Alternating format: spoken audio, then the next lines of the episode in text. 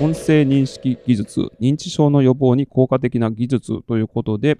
え、お話をしたいと思います。え、マッキャンヘルスケア社が開発を、え、されている日常会話の音声データを用いた認知症リスクの予測試みということで、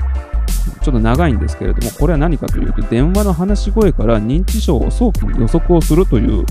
え、AI の AI を用いた予測モデルでございます。音声による市場が拡大をしている中で、ヘルスケアと音声をつなげる仕組みというのが、社会課題の解決にも、え、取り組まれているということになっていて、まあ、非常に喜ばしいことなんですねで。東京都の八王子市で2020年の3月からの2ヶ月間で65歳以上の住民を対象に実証実験を行ったそうなんです。電話での日常会話の音声をデータとして収集された。で得られたデータを声の大きさや声の高さなどの特徴を示す、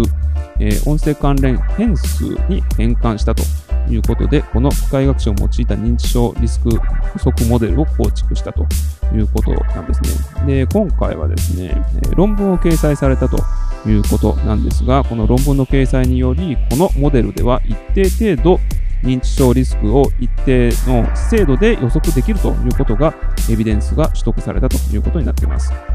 認知症のリスクを予測できるということは、これまた社内のストレスの高い人材を早期に発見する、対策を行うことにつなげていくことができるのではないかなということに思い至るわけです。どうしても人事的な発想になってしまうのですが、いろんなところに転用が可能そうな技術だと思いました。本日は以上です。ではまた。